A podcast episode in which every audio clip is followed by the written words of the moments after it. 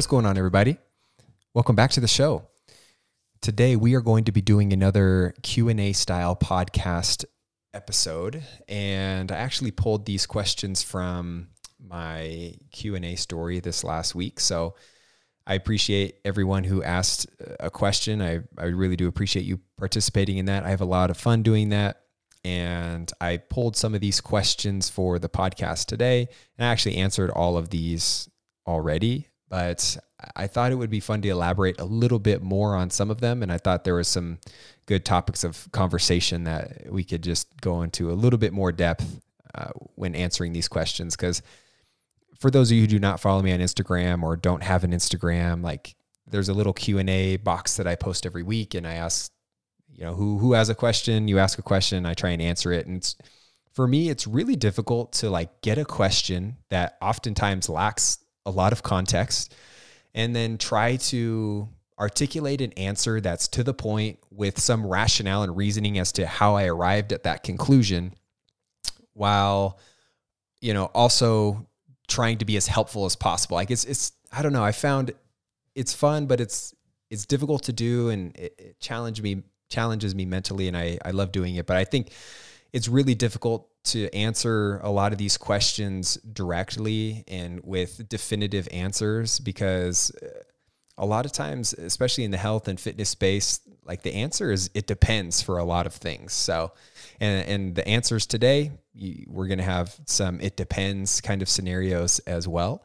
But i always just encourage people to take things with a grain of salt right? Ask how that you know whatever information that you you know hear and digest like how that applies to your life and what information that you could take from that you know to be productive in your own life and health and fitness and whatever goals that you're working towards. So i um I always encourage people to be a skeptic because there's a lot of black and white statements in the nutrition space, in the supplement space, in the fitness space, and fucking in any space that you can you can name, but the health and fitness space, it can get a little, I don't know, it, it can be, it can be very polarizing, right? And tribalistic. And I don't know, there's a lot of strong opinions out there that come from people who are oftentimes trying to sell you things or from companies or programs or stuff that are trying to sell you things, right? Like the, the diet industry, it's a very lucrative space. So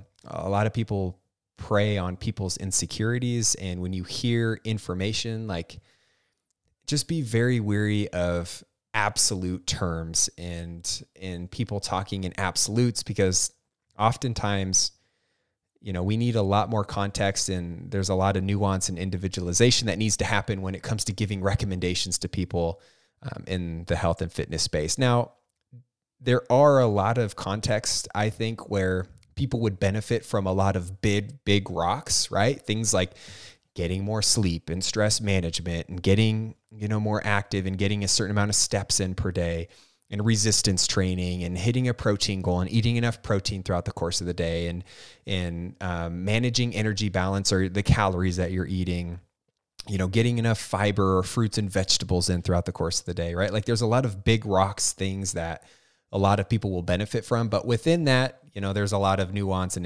individualization that needs to happen. So again, you know, take today's podcast, the Q&A. We have a couple supplement questions and just some things that I'm going to talk about. Like take all this information that you get from me and from other people and from other podcasts and, and, and really, you know, try and understand it from the perspective of how it fits your life. Because when you start to take all this information from all these people, man, that's when nutrition and fitness can get confusing as fuck because you're getting all these conflicts, this conflicting information, and it can be really hard to fit that into your lifestyle if you're just listening and accepting and adopting everything that you hear all the time. Like that's just, man, it, it can be counterproductive in some situations. So, anyway, I I'm really good at rambling on and going into these rabbit holes. So let's uh, let's get back to the Q and A and start with the first question, which is when should you take creatine? Now, for those of you who do not know what creatine is or have not listened to me or this podcast before, or this is your first time hear, hearing creatine, scroll back down. I think it's like my second or third or fourth episode. I do another q&a and i i go a lot more in depth on what creatine is and is it safe and and how it works and a lot of different things. I'm not going to dive into that completely here. Um, but this person is already taking creatine and, and i'm guessing that they're coming from a standpoint is like is there a time where i should be taking it to optimize the benefits that i get from it and again, for those of you who do not know what creatine is or who haven't heard of it, creatine is essentially a supplement that has been reliably shown to increase strength and power output, which means when you take it, you get better muscle growth over time. Now, when it comes to taking creatine daily, to be completely honest, it does not matter when you take it. You should take about five grams per day, um, preferably creatine monohydrate. There's a lot of, there can be a lot of different types of you know, pre uh, pre workouts and blends and stuff with creatine in it, or different types of creatine. But creatine monohydrate is going to be the the best one, and the most popular one, and the cheapest one as well. Um, but taking five grams of creatine monohydrate per day is the general recommendation. Um, and I just want you to focus on taking it every day, taking it consistently, because it does not matter when you take it. But what does matter is if you take it consistently every day for a period of time. If you take it for a couple days and then you miss it for two or three days and then you go back to taking it for a week and then miss a week, like you're not getting its full benefits as if you were to be able to, to take it every single day consistently at that five gram dose. Now, creatine is not something that has acute benefits, right? And, and this comes into the justification as to why it doesn't really matter when you take creatine as long as you take it throughout the cor- course of the day. Like just take it when when it's convenient for you. But creatine isn't something that has acute benefits meaning you know if you were to take it before a workout or something it's going to you know, acutely make you stronger or give you a better pump or you know work immediately during that workout right after you take it uh, creatine doesn't work like that creatine it, has more of a, an accumulative benefit over time. And that's where, again, the benefits come from it. And in creatine, the goal of supplementing with it is to essentially have enough creatine coming in consistently to the point where you're topping off your creatine stores that your body can hold at any given moment. And being able to do that consistently over time um, to maintain those creatine stores so you have that you know readily available when you're doing your workouts and you know power outputs and it has cognitive benefits as well. We're we're slowly starting to um, see some research that you know is showing some potential um, benefits in that realm as well. But you know, creatine supplementing with creatine is meant to top off your creatine stores and then maintain that over time. And with that, that's when you start to accumulate these benefits over time if you just take it consistently every day. So to answer the question, it does not matter when you take creatine. Just take it once a day, whenever you can, whenever you can remember, and make that part of your routine and, and be consistent with it. Cool. The second question was if I'm tracking macros, how should I track alcohol? Now, that was the full question. I will add a sentence onto that just to add some clarification because usually this question is being asked in the context of like, okay, I'm tracking all three of my macronutrients, right? Carbs, proteins, fats, maybe tracking total calories. Alcohol technically is like the fourth macronutrient, but you know, that technically is not a carb, a protein, or a fat, but a lot of times people will track that into either carbs or fats um, and and have that add up to their total calories for the day or their total grams of carbs or fats, whatever it is that they're tracking for the day. And I get the question, and I I got to take a step back here because slight pivot. You know, tracking macros is something that I did in the past. I did it religiously for like two years. I I I liked it. I learned a lot. Um, but for like 99 percent of people, tracking all three macros really isn't necessary. And instead, gearing your effort and energy towards tracking total calories and then a daily protein goal, I find is going to be a lot more flexible for people.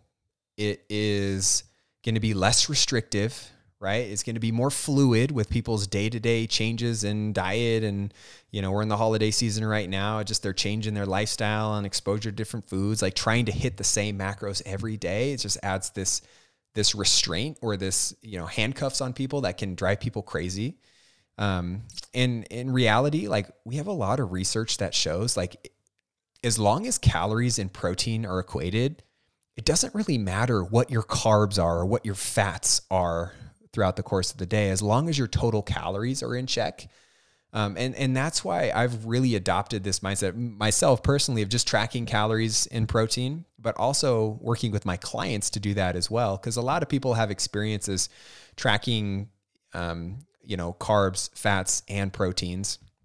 And if you have tracked all of those macros before, you know the scenario that I'm about to say, right? It's like you know you get to your dinner meal and maybe you didn't plan perfectly for the day you know, of carbs, fats, and proteins and calories, you know, earlier in the day. And then you get to dinner, and let's say you have 40 grams of protein left to eat, you have six grams of fat, and then you have 112 grams of carbs. And you're required to like put together this Frankenstein meal that consists of all of these nutrients, right? And before you know it, you're having fucking chicken breast with you know, a handful of cashews with like two slices of sourdough toast. And you end up creating this like Frankenstein meal that you would have never eaten unless you saw, you know, the the you know macros that you were left to work with throughout the course of the day or at the end of the day like you would never have created that meal unless you had something telling you that you needed to do that because that's what fit into your macros for the day. And fuck man i just find that that's it's really not helping people at that point right? Like like you creating some of these meals, having more stress, you know, more restriction on certain things throughout the course of the day. It's like it's just adding handcuffs to people when they don't need to be there in the first place. And going back to this question, you know, tracking calories and just protein. And, and when I say tracking calories and protein, technically, yes, you're still entering in all your food and tracking all your food, but you're not obsessed with hitting a number of carbs by the end of the day or a number of fats by the end of the day, but you're tracking those still, but you're just letting them fall where they fall and trying to hit a calorie goal by the end of the day. I hope that makes sense. And, you know, playing, you know, devil's advocate a little bit, like I do think there are some scenarios that tracking the macros are beneficial and needed and required for some people. Um, again, not the general population, but one of those situations is maybe you are an elite athlete or professional athlete or or you know you're chasing some really intense performance goal or whatever it might be in like getting to a minimum number of carbs or fats and protein and being able to really dial in your nutrition you know and making sure you're hitting the minimum numbers of these of these macros throughout the course of the day to give you that 1% you know return on your investment. Like yes that is a scenario that you know, if I have a power lifter or if we have some athlete or or you know, maybe some endurance runner or somebody who's competing at like a high level who really gives a shit about their performance and we really need to dial in and, and meet a certain minimum amount of some of these nutrients, like yes, I think tracking all the macros in that scenario is a good idea. Um, or, or can be an option and a good idea for some people if they're willing to do that and they want to do that you know, one other scenario that I find is kind of underrated that I think is also really important um, when it comes to tracking all macros is if like we have somebody and I have somebody that again yo-yo dieter or chronic dieter that's dieted forever and tried keto and low carb and high fat or whatever and they have a really fucked up relationship with one of the macros let's say carbs because usually that's what i see right? You tried keto you did low carb or whatever it is paleo like and or not paleo, but like Atkins, right? And it's like, okay, you know, I restricted carbs. That didn't work for me. And I'm afraid to eat carbs now. Like in some of those instances, I am more inclined to help give somebody a minimum target for, let's say, carbs or fats if somebody is afraid of eating fat for some reason, right? in those situations, I'm more inclined to like track all of the macros, or maybe it's protein, carbs, and calories, right? To just to to help them somewhat repair their relationship with that food and help them get to a bare minimum when maybe they weren't eating any of them at all and working up to a point where they feel comfortable. So again, there are situations where I think tracking all the macros can be beneficial. And this has nothing to do with this question of like, how do you, how do you track alcohol within your macros, which I'll get to in a second. But, you know, at the end of the day, I've, I've really found there's a lot of benefit for people just tracking calories and protein. And there are some, some situations where maybe, you know, tracking all the macros would be more beneficial and more, you know, of a, a better use of our time and a better return on our investment in certain cases. But, for most people, tracking calories and protein is something that's going to allow you to get to the same body comp goals or performance goals or whatever it is if we're not some superstar competitive like athlete. So, um, getting back to the question, I say all that, right? Because I wanted to give some context of like, hey, sometimes when people are tracking all three macros and they have some alcohol, which does not come from carbs or fats, it's like, how do you account for that into your total calories for the day? And for that reason, I I encourage people to think about tracking calories and protein because that alcohol, I just want you to count towards your total calories for the, the course of the day. Right? Instead of thinking like, okay, I'm having, you know, this two alcoholic drinks, that's going to give me 300 calories from alcohol. So I need to multiply that by seven in order to get the total. Or, or if you didn't know how many calories you were getting from alcohol, you know, multiplying that by seven to get your total calories. And then you divide that by four if you want to, you know, give it to carbs or divide it by nine if you want to go to fats. It's like, for what, right? Like it doesn't matter as long as calories are equated and you're hitting your calorie goal by the end of the day. So a lot of times when it comes to people tracking alcohol and they're asking how to do it, it's like who gives a shit if you account it for carbs or fats, which honestly, if you think about it, it doesn't even make sense because it's not even either of those things. But just, I encourage people to just track it towards their total calories and just fit it in that way instead of fitting it into a carb or fat, you know, macro range. So I don't know. That that was a really long-winded way to answer that question. But I would encourage most people to just track total calories include the alcohol in those total calories and just call it a day after that. So don't get too caught up in just always tracking all the macros. I, I just think that adds more confusion than anything. And for most people, it's just, it's not something that you need to do when you can get the same result by doing something with less work. So cool. Next question is thoughts on taking greens powders like AG1. AG1 for those of you who don't know, it just stands for Athletic Greens. It's their kind of rebrand. Uh, I would say Athletic Greens is probably one of the more popular greens powders on the market. And it's likely the one that you'll hear a lot of people pushing or advertising. Uh, they do a really good job at marketing and, you know, like Joe Rogan or, you know, Huberman or you know, a lot of people will push greens powders because they're making kind of a commission off their discount codes for you, which, you know, again, it's a very lucrative space and they do a good job at marketing. But chances are you've heard of athletic greens or have seen it before from somebody famous that you follow because they're all over the place, whether it's models or athletes or, you know, famous podcast hosts. Like athletic greens is everywhere. And, I think this question it lacks a lot of context, right? It just asks like, what are what are my thoughts on greens powders? Like, in the context of what, right? In in in terms of fat loss or muscle building or or improving your overall health or or gut health or you know as a replacement for a multivitamin like there's a lot of different directions that we could go with when answering a question like this or any question in general that starts with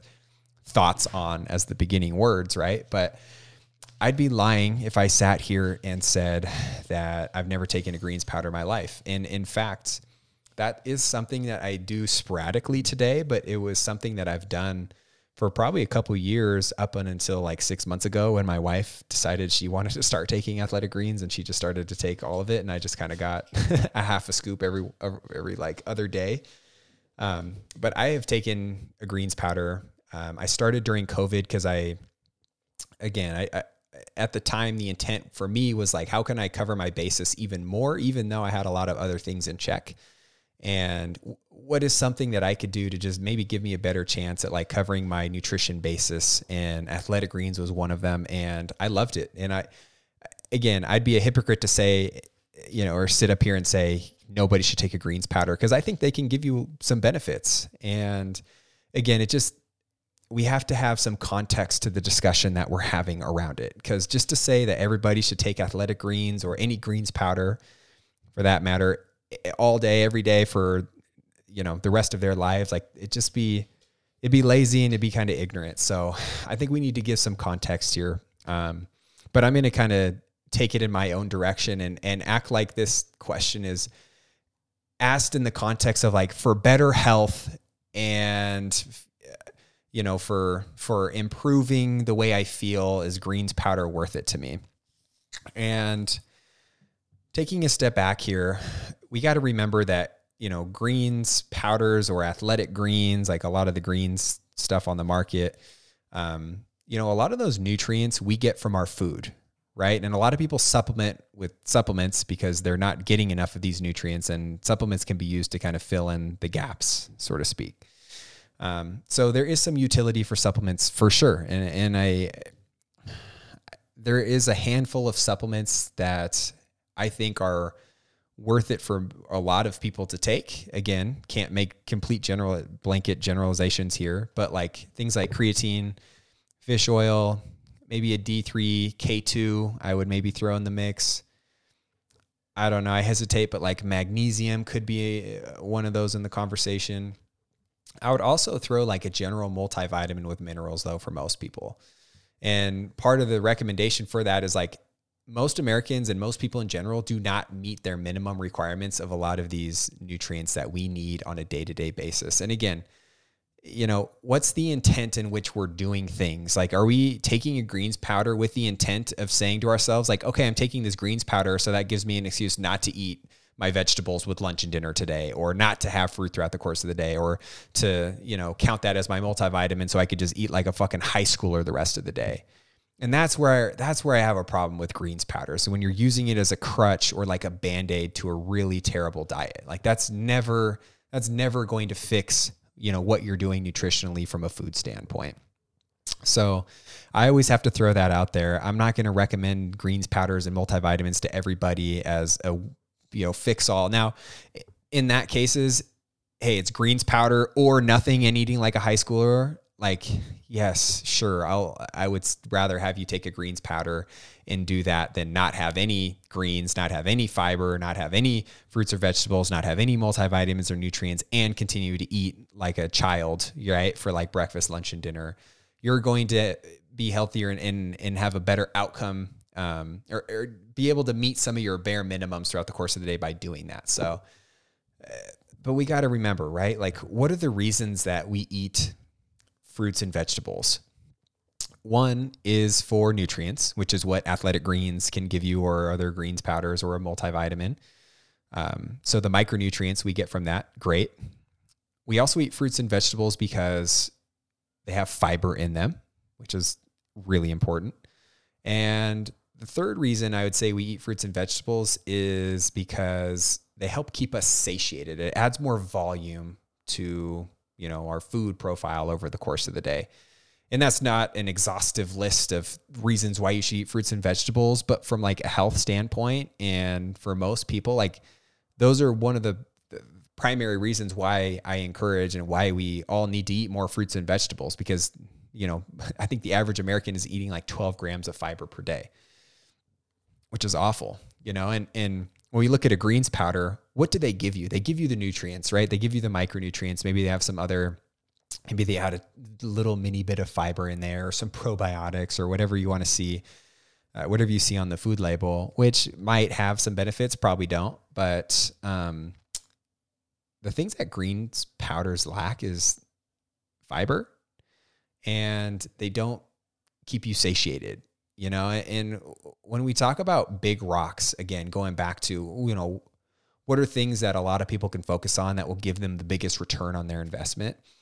Fiber is included in that mix because we have a lot of meta-analyses and you know RCTs and a lot of these studies that show that fiber is really beneficial for our health. And to a certain extent like every you know 10 grams of fiber like our risk for a lot of these diseases. And you know inflammation and some of these things like they continue to come down and fiber generally people who eat a shit ton of it or eat an adequate amount of it tend to live longer and, you know, have less disease burden as they get older. And, and again, not to say that it's only the fiber and the micronutrients that you get from it. That's part of it. But we got to remember, like, when it comes to inflammation and disease risk and development, um, one predicator of that or predictor of that a lot of times is you know are you maintaining a healthy body weight plus or minus a, a percentile of that right? Like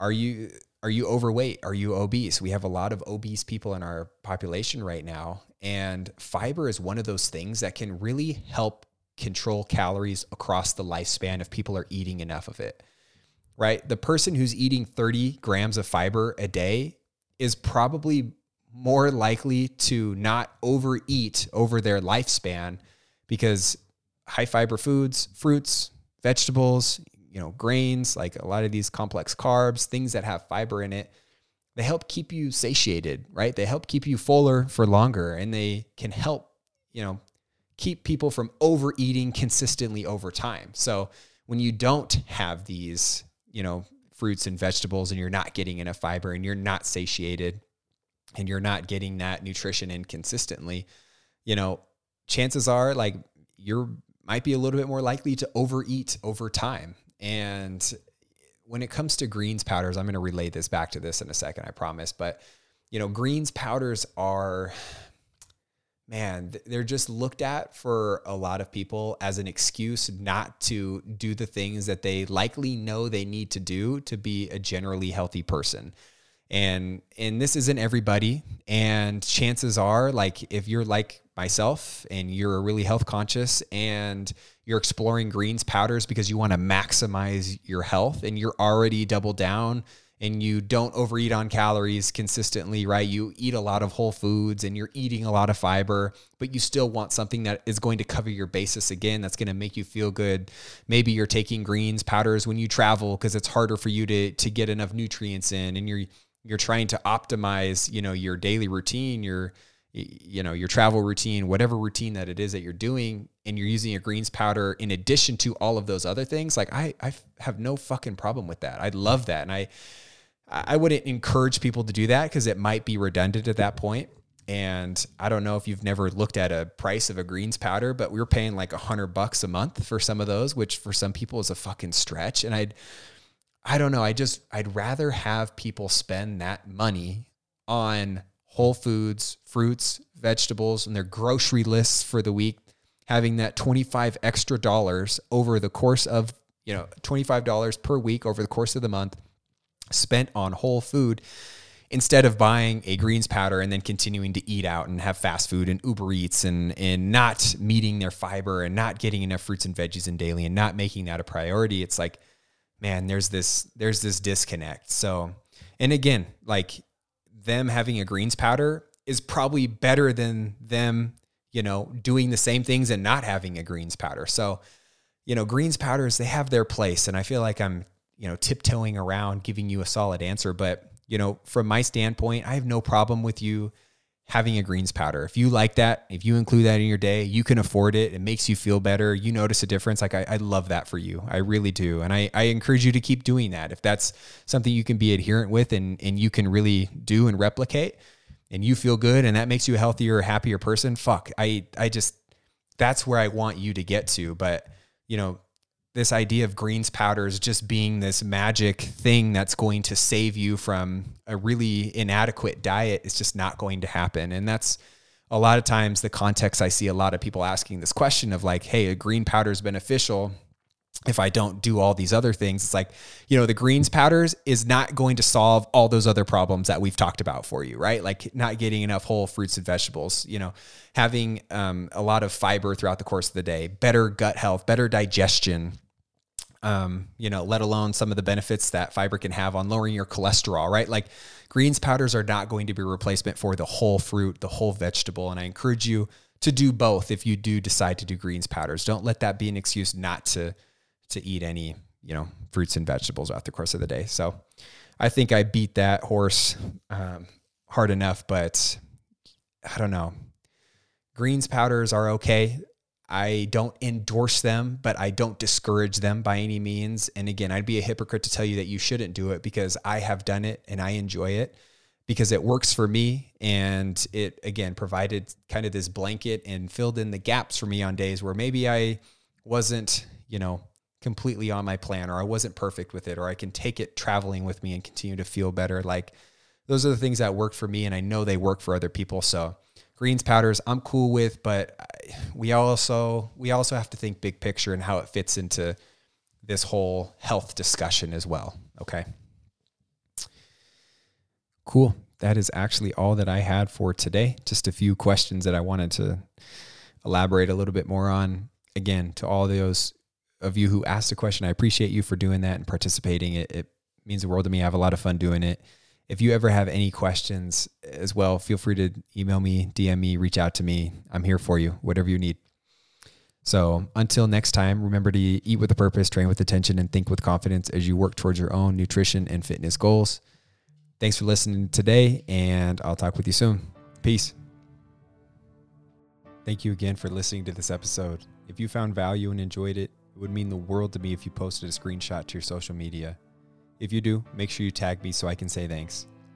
Or if you're on iTunes, scrolling down and leaving a five star review would be much appreciated.